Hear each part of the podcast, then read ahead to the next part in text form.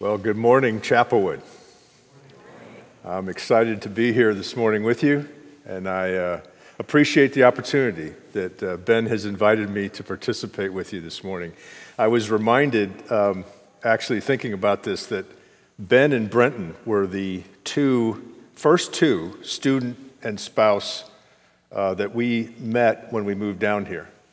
And uh, and now I get to work with Ben every day. I mean, how great is that, right? So I'm excited. I thank you. I'm very appreciative of your partnership, both with ITS and actually through the Crossroads Baptist Association with my home church, Refuge Bible Church, that Ben just prayed for. Um, so we're excited to be part of God's work here in Indy with you. And now, I've been, Carol and I, my wife Carol is here with me. When, we've been here three years, and we've been, this is my first opportunity to be in education per se, uh, as part of the seminary. And I've become familiar of vast research that's done on the, uh, what factors contribute to learning. I mean, there are studies of all kinds of learning environments, the skill and giftedness of the speaker, the length of attention, uh, attention span, and how all these contribute to how we absorb and retain information and learning. And each one of these factors has some effect on our learning. Uh, but it's not, neither one, none of them can overcome the issue of motivation. Motivation is the number one factor in learning. And when we're looking for a comparison in the Bible of different uh, types of motivation, my mind goes to the passage we're going to look at this morning Acts 17. So if you want to turn there in your Bibles, let me set the stage for you. So, as we come to chapter 17, Paul and Silas are journeying about this is Paul's second missionary journey. And in Acts 16, we see that the Holy Spirit literally shuts the door on their plans and calls them to Macedonia, where they first step into the city of Philippi. And then, after Philippi, they head for Thessalonica, which is where we are this morning. And when they get there, it was Paul's custom, if you've read the book of Acts, to go to the synagogue of that city and to teach the Jewish population first. And it seems like in every city that Paul went to, the Jewish leaders, born mostly out of jealousy, respond with ah, simple feedback like beatings and stonings and imprisonment and driving them out of town like they did in Philippi. It sounds somewhat like some of the Facebook responses I, I read sometimes of people's posts uh, that create, create this environment that we live in today. It's easy for us to criticize other people and their views, and it's easy for us to criticize the response of the Jewish leaders in Paul's day. When we focus on others rather than our own lives, we dodge the, the embarrassment of our own self righteousness and the need for our own repentance. We can create a defensive barrier to the gospel intruding into our lives. For example, we can study scripture and we can analyze all the nuances around Paul's situation and never consider how it applies to me. Now, I've seen this a lot of times in sermons and Bible studies that I participated in, how we approach the Bible can either soften or harden our self protective hearts. And to avoid hardening our hearts, it's helpful not to concentrate on why someone else would respond the way they did, but consciously ask the question how does this behavior how does this circumstance, how does this person apply to me as I read? In a sense, we need to put ourselves into the story we're reading and let the Holy Spirit push in on our hearts. So let's do that this morning and try to find ourselves here in this story in Acts 17. I've titled this sermon Motivated for More because, as I've suggested, motivation is the key to learning. And I'd like us to grow personally and collectively from our time together. And I hope we'll see that motivation is the central idea emerging out of this passage. So let's pray and ask God to reveal our own sinfulness and His gospel solution for us. Father, as we have sung and prayed, we look to you to speak to us personally and collectively. I pray that this church would work together to faithfully pursue the mission and the calling that you've given this church as a whole, as a body. I also pray for each individual that they would get a glimpse of your personal and intimate involvement in their lives this morning. Do a work in all of our lives, penetrate our hearts, soften them, break them down so that we see our need for repentance, for forgiveness, for your presence in our life. In Christ's name we pray. Amen. So, if you're able, I would ask you to stand as we read God's word this morning. Now, when they had passed through Amphipolis and Apollonia, they came to Thessalonica, where there was a synagogue of the Jews. And Paul went in, as was his custom, and on three Sabbath days he reasoned with them from the scriptures, explaining and proving that it was necessary for the Christ to suffer and to rise from the dead and saying, This Jesus, whom I proclaim to you, is the Christ. And some of them were persuaded and joined Paul and Silas, as did a great many of the devout Greeks, and not a few of the leading women. But the Jews were jealous, and taking some wicked men of the rabble, they formed a mob, set the city in an uproar, and attacked the house of Jason, seeking to bring them out to the crowd. And when they could not find them, they dragged Jason and some of the brothers before the city authorities, shouting, These men have, who have turned the world upside down have come also, come here also. And Jason has received them. And they are all acting against the decrees of Caesar, saying that there is another king, Jesus. And the people and the city authorities were disturbed when they heard these things. And when they had taken money as security from Jason and the rest, they let them go. This is God's word. You may be seated. Now, for a moment, I want to consider the Jews in Thessalonica for a minute. Now, they follow a religion based on what Old Testament scriptures, Old Testament law, that they live a far, far away from the center of that religion. Jerusalem is where the sacrifices are made, where the priests and the Levites practice their responsibilities. And if you had never traveled to Jerusalem during your lifetime, you would not fully appreciate the significance of blood sacrifices in the law.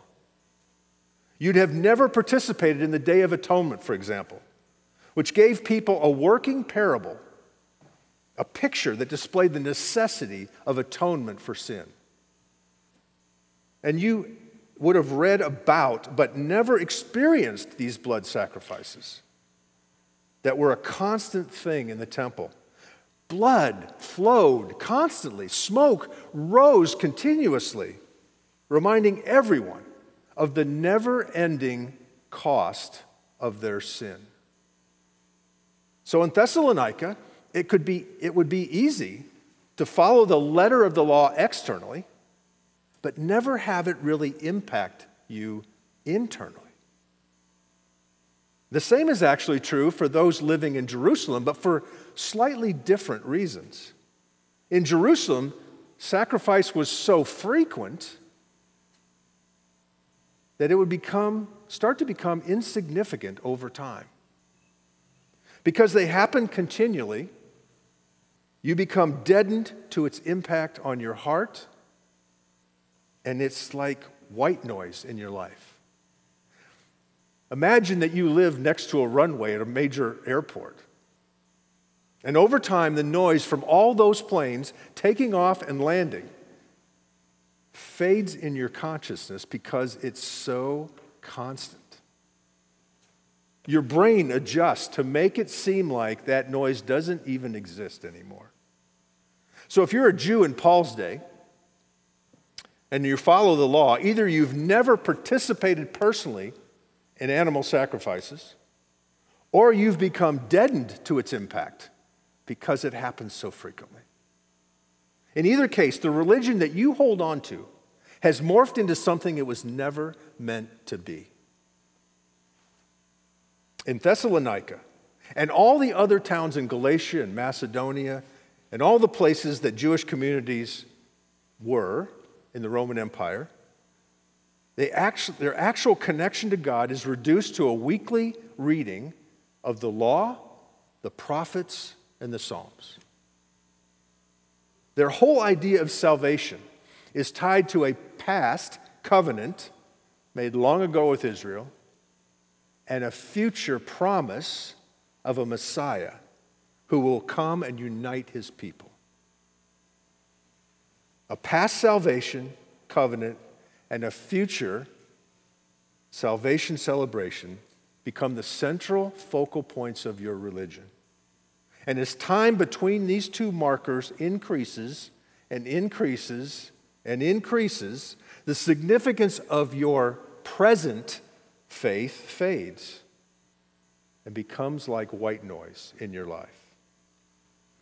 Now, these two factors that push the present nature of our faith to the background, not experiencing that faith firsthand, and nor experiencing or experiencing it too much actually. Likewise do we become deadened to the impact of the gospel because we think we've heard it all before but we've never really experienced it firsthand like the first century jews is our faith a salvation event in the past or and a hope in the future, and yet present experience is but routine and merely ritualistic. If so, you could be sitting in Thessalonica on that, on that Sabbath day. So let's get back to our story. One day, two strangers come to town. Imagine on the next Sabbath, one of them gets up to teach and talks about events and people that you have heard nothing about.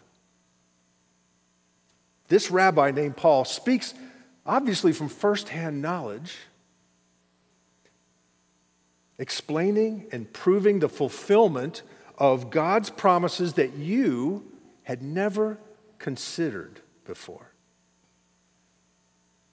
Reasoning convincingly that this Jesus is the long awaited Messiah. And Paul comes back over the next two Sabbaths to teach again. And each time he's more and more convincing. So that there are actually some Jews present, as well as many Greek followers, men and women, who are persuaded to follow him. And then the trouble starts. There's a riot, which leads to arrest and suddenly, Paul and his party have vanished. They're nowhere around. And once again, let's ask ourselves where might we be in this part of the story?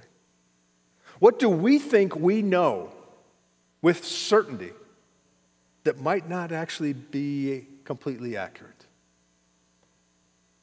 Is our present faith all about doing things that the Bible demands us to do so that it will keep us in the good, on the good side of God to ensure the future we hope for. How connected do we feel to Jesus? And are we learning more and more about him and deepening our understanding of Him. Perhaps, like the Thessalonians, if we hear something we don't agree with, do we ignore it? Do we uh, argue about it? Or do we literally create a riot over it? Do we desire new insights? Or are we emotionally distanced from the center of our faith? I hope the title, Motivated for More, will in part stir your heart for more understanding and highlight the present nature and the theological center of your faith. And these are two things I hope we'll take away this morning. Number one, is the law or the gospel the theological center of your faith? And number two, do either of them contribute to your, pers- your present experience of faith? Or are they only a past event and a future promise? You know, one way we're like the Thessalonians is our tendency to focus on the commands of Scripture, much like the law in their day, rather than the nature of our life in Christ. This reflects, I think, an inclination for all of us to want to do something rather than to rest in the grace of God. So there's no confusion when I say doing and resting. I'm not saying they're opposite of each other. In fact, resting is not passive, it's active, like doing. It is an active striving for communion in the one we rest in. As Hebrews 11, 4:11 says, "Let us therefore strive to enter his rest." Both are active efforts on our part. But the motivation of doing and resting are actually quite different. One is to accomplish something that we want to gain, and the other is to gain something that's already been accomplished. Let me give you an example.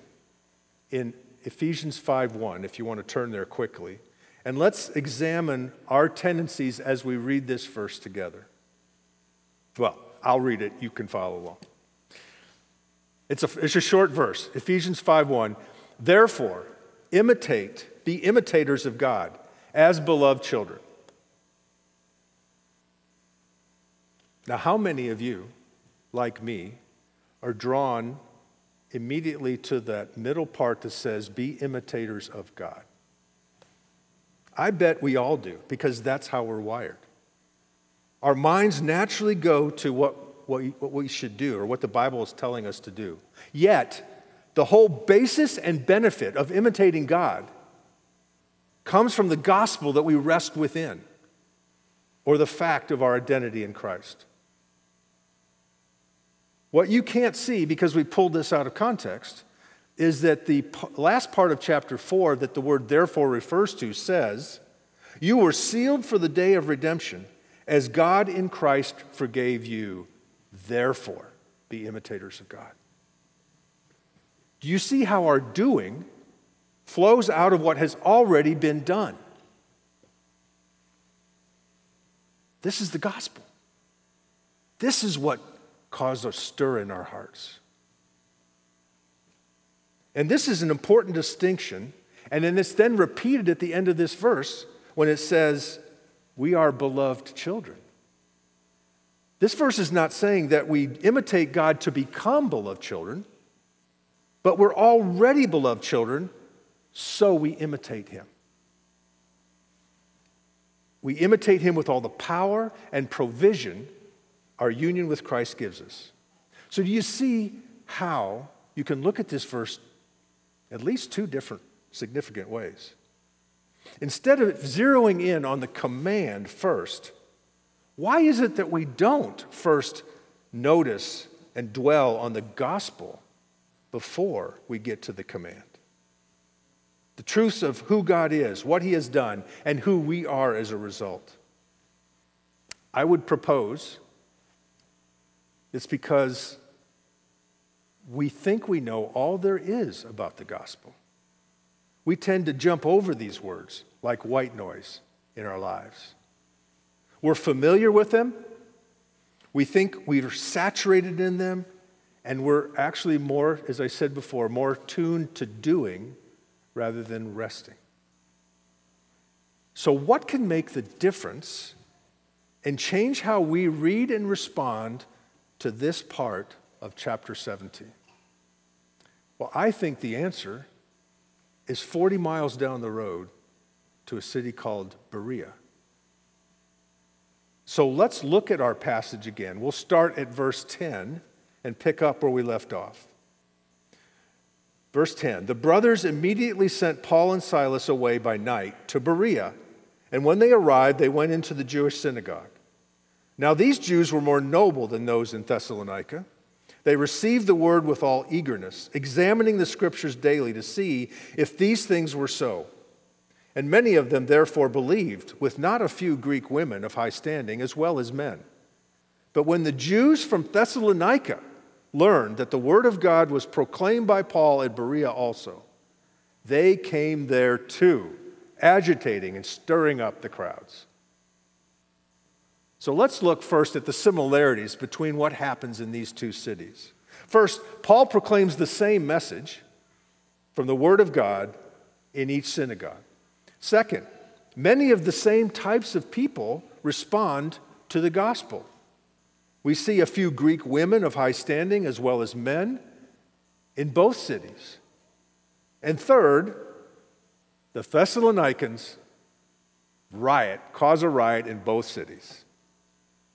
But the big difference between these two is in verse 11. These Jews were more noble than those in Thessalonica. They received the word with all eagerness, examining the scriptures daily to see if these things were so. And then we see that many of the Berean Jews believed, not just a few of them in Thessalonica.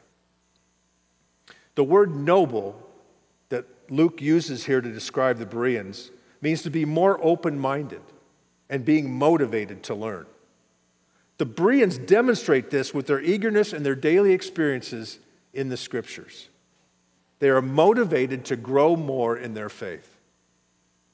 Now, let me suggest, so, let me kind of guess and suggest what Paul might have preached in those synagogues, at least an example of what he might have preached, to give you some idea of how hard sometimes this is when we think we know what's being taught ahead of time.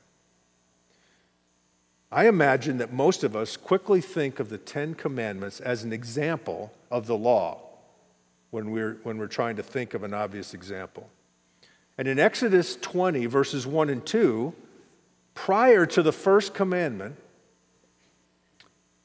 God spoke all these words, saying, I am the Lord your God, who brought you out of the land of Egypt, out of the house of slavery. He introduces himself to his people. And while it seems that the first words that follow this introduction are commands, what if they're also further characterization of his character? What if these 10 statements tell us that he is unique, that he is incomparable, that he is jealous for communion, angry against irreverence and contempt, desirous for shared rest, for honor, for justice, for a pure heart, for contentment and honesty, and for love of each other? All of which God exemplifies in his holiness, in his nature. Does this possibly shift your understanding of the law? If we view the law this way, can we better see how Jesus came and showed us firsthand these attributes in his life and fulfilled the law by bringing us into union with God's character? Think about it. What if the law isn't just rules to perform? But character traits to imitate. Imitate out of our relationship with God. I think these are the kind of things that Paul would have taught in the synagogues of Thessalonica and Berea, starting with the white noise of their law based religion, the things they think they know well. And he reasoned with them how Jesus demonstrated and fulfilled the identity of transforming grace. In doing so, Paul showed that Jesus lived out the very disciplines that cause us to grow more and more like him. He was the divine word in person, not just what was written on the scroll. He prayed and communed with God, his Father. And he lived out the truth of the law, displaying in life what Holy Scripture communicated. Today, we would call those spiritual disciplines Bible study, prayer, and obedience. So let's look at each one of those for our own benefit this morning. So, first, let's think about Bible study. 2 Corinthians 3 says, All scripture is breathed out by God and profitable for teaching, for reproof, for correction, and for training in righteousness, that the man of God may be complete, equipped for every good work. Now, can you see how the actions of the Bereans, squeezing out all they could from Scripture and living out what God had breathed into them, demonstrated this kind of results of Bible study. How can we do that too? There are many good forms of Bible study that we use and encounter all the time to help us with this. And the key to every one of them, as we said in the beginning, is my own motivation to learn. When we read our Bible, are we reading it to get through a weekly or seasonal or yearly schedule? How does med- motivation or meditation compare to reading your Bible through one time? When we meditate, we take scripture in smaller pieces, we chew it, we wrestle with questions that come up in our mind. We understand the context of the culture the overall story, the genre of writing. And this is what we're trying to do this morning in Acts 17. This is Bible study, not just Bible reading. What was the author trying to communicate to his original audience? How does he do that? And why does he do that? This kind of meditation helps us answer four key questions of any passage of Scripture that we want to study. Take the example of the Ten Commandments we just talked about. What does it say about God?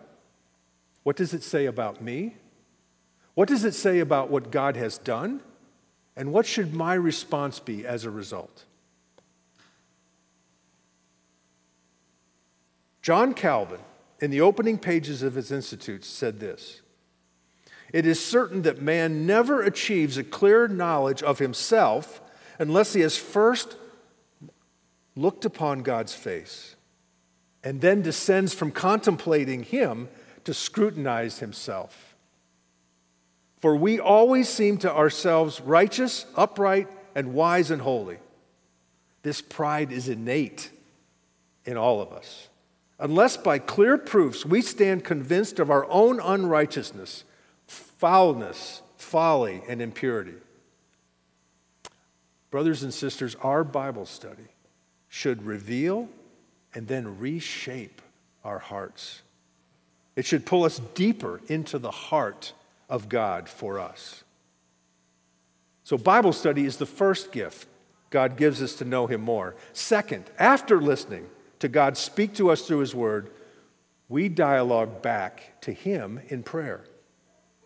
1 Thessalonians 5 tells us, Rejoice always, pray without ceasing. Give thanks in all circumstances, for this is the will of God in Christ Jesus for you. In considering this second discipline of prayer, one question we should probably ask is why do we pray? Is it to get things done?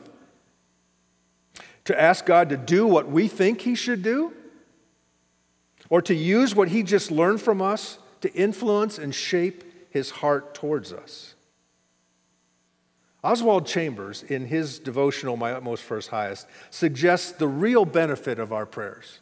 He writes It is not so true that prayer changes things as that prayer changes me and I change things. God has so constituted things that prayer on the basis of redemption alters the way in which a man looks at things. Prayer is not a question of altering things externally, but of working wonders in a man's disposition.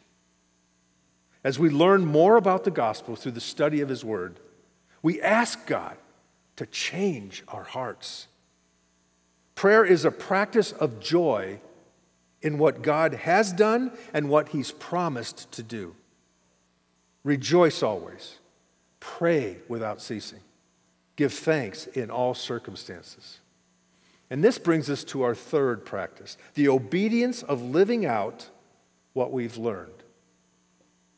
Ephesians 5, which we looked at earlier, says, Therefore, be imitators of God as beloved children, and walk in love as Christ loved us and gave himself to, up for us a fragrant offering and sacrifice to God. So, listening to God speak his word into us, we speaking back from our hearts to God in prayer, and then living out what he has worked into us. God uses all of these to transform our hearts, to trust more in His goodness, and to trumpet His glory in our lives. In this, prayer has another benefit than just talking with God in our quiet moments and in our times of Bible study when we're alone. Unceasing prayer, that means all the time. One writer said, Prayer is oxygen for the Christian. It is literally how we breathe, how we get energy and empowerment to live out the Christian life. It takes place in the hustle and bustle of whatever's going on in your life. It is unceasing communion with God while we're trying to deal with three hyperactive kids or when we're meeting with business partners, or maybe when we're at a sporting event. And one way unceasing prayer affects the moment by moment living is to include Jesus in our prayers. One author describes this as reframing the conversation going on in our head. Rankin Wilbourne writes Instead of a running conversation with yourself, which only reinforces the broken idea that I am the center of reality. Choose instead to converse with Christ about what you see, what you hear and read, about what is happening and what you're afraid of. Instead of thinking, what does this mean for me? Or what do I want to do? We can reflect the presence of Jesus by saying, what should we do? Or what are you trying to teach me in this? Do you see the important link between unceasing prayer, living out of obedience, and studying God's Word together? Now, one of the reasons that unceasing communion creates a strong foundation in our lives is that as we live out what God has taught us, we get more insight into what God has taught us. We learn and grow more as we practice living in the presence of Christ and His Word. Now, I can't tell you how many times in my life that I have been like mulling over a verse for a day, a week, and God will continually reveal new insights, new facets of that verse as He instructs me through conversations I have through relationships and situations that I'm involved in, connecting dots from all these different inputs and giving me new insight. I think this is the really exciting part of living out and communing with God in our union with Christ. And I think this is actually practicing something the ancients called lectio divina, if you've ever heard of that. Read, meditate, pray, contemplate. And we've talked about reading and meditating scripture, and we've talked about prayer. But the last step is contemplation, which I've always found to be kind of confusing. Until one day I read this quote from Eugene Peterson Contemplation is living the text in the everyday, ordinary world. It means getting the text into our muscles and bones, our oxygen breathing lungs, and blood pumping heart. It is the link between worship in the sanctuary and work in the world. Contemplation means living what we read, an organic union between the word read and the word lived. Living what we read. Doesn't that simple sentence sound maybe too simple? It's not simple at all, is it? But as we said earlier, it all starts and grows and depends on motivation. We don't just happen to learn things by not paying attention. Actually, we don't learn about things at all. We learn about Jesus. He is the subject of the story, He is the essence of our experience. The point is not the story or the experience we have, it is the person we're with. He is the object of our obsession, He is the prize of our pilgrimage. Do we want Jesus Christ or just to know about Him? Do we want Jesus or just to enjoy His benefits? We know him more and more intimately by listening to him, talking to him about what's going on in our lives, and resting and abiding in him. Now, that sort of sounds easy, but it's not. It's very hard. And very hard things remind me of a flywheel. Jim Collins, in his seminal leadership book, Good to Great, presents the strategy of the flywheel. Now, if you're not familiar with what a flywheel is, think of a huge, heavy wheel that takes an incredible amount of energy just to move slightly. It's very, very hard because it's very, very heavy. But with each turn, it builds momentum. And as the momentum grows and builds over time, it gets easier and easier to turn one revolution of the flywheel.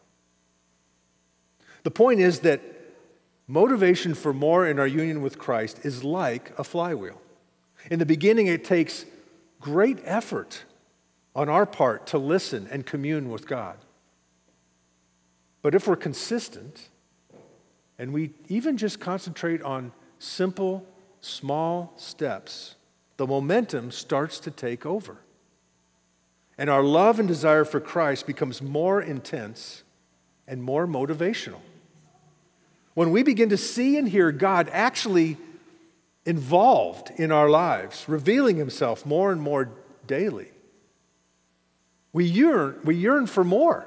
We yearn for more Bible study and praying without ceasing. And it becomes easier and easier over time. Yet when we begin to see fruit in our lives, tangible fruit, we get more excited about what we're seeing. And we're, voted, we're motivated for more. Have you had this kind of experience in your life? Unfortunately, many times, and this is true of me, we want to think about faith and salvation as a single event, a game winning home run. I was lost, and now I'm found. There is a sense that from our point of view, we immediately change. We walk through the door of faith, and our identity changes, our destiny changes, our purpose and hope change. And that is certainly all true. But this can also make us complacent for experiencing the present nature of our salvation and our union with Christ.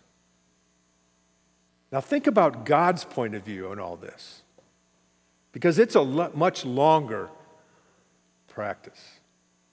From eternity past, He called me and chose me. And in the 60s, he, he called me to himself and changed my heart and has been changing my heart progressively ever since. And sometime in eternity future, all things will be made new. Have you ever thought about your life from eternity past to eternity future as a work of salvation?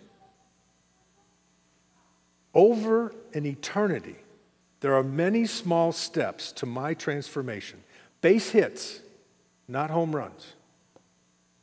And today, each small step builds momentum that motivates me to gain more of Christ. This is the present nature of my salvation walking with Christ and becoming more like Him day by day. So, one final thought this morning. The actions in Berea that day were done as a group, growing together. When we gather together like this morning, He instructs us in His Word, He communes with us in prayer, and He empowers us to live lives in obedience to what we've already gained from Him. All in the community of His church. So, in our living out what He has worked into us, share your journey with others. Share your lives and your lessons and your heart with one another. This is how we are motivated for even more grace, even more mercy, even more of His love for us and through us. Let's pray. Father, we pray that our hearts would be stirred by you, your presence in our lives, that your word, your spirit, the fellowship of your church would all be tools to motivate us to know you better and more deeper in our lives. That our lives could not contain your goodness and your glory amongst those we worship with, amongst those we work with, amongst those we live around. May your gospel be clearly evident in our lives and in our words. In Jesus' name we pray. Amen.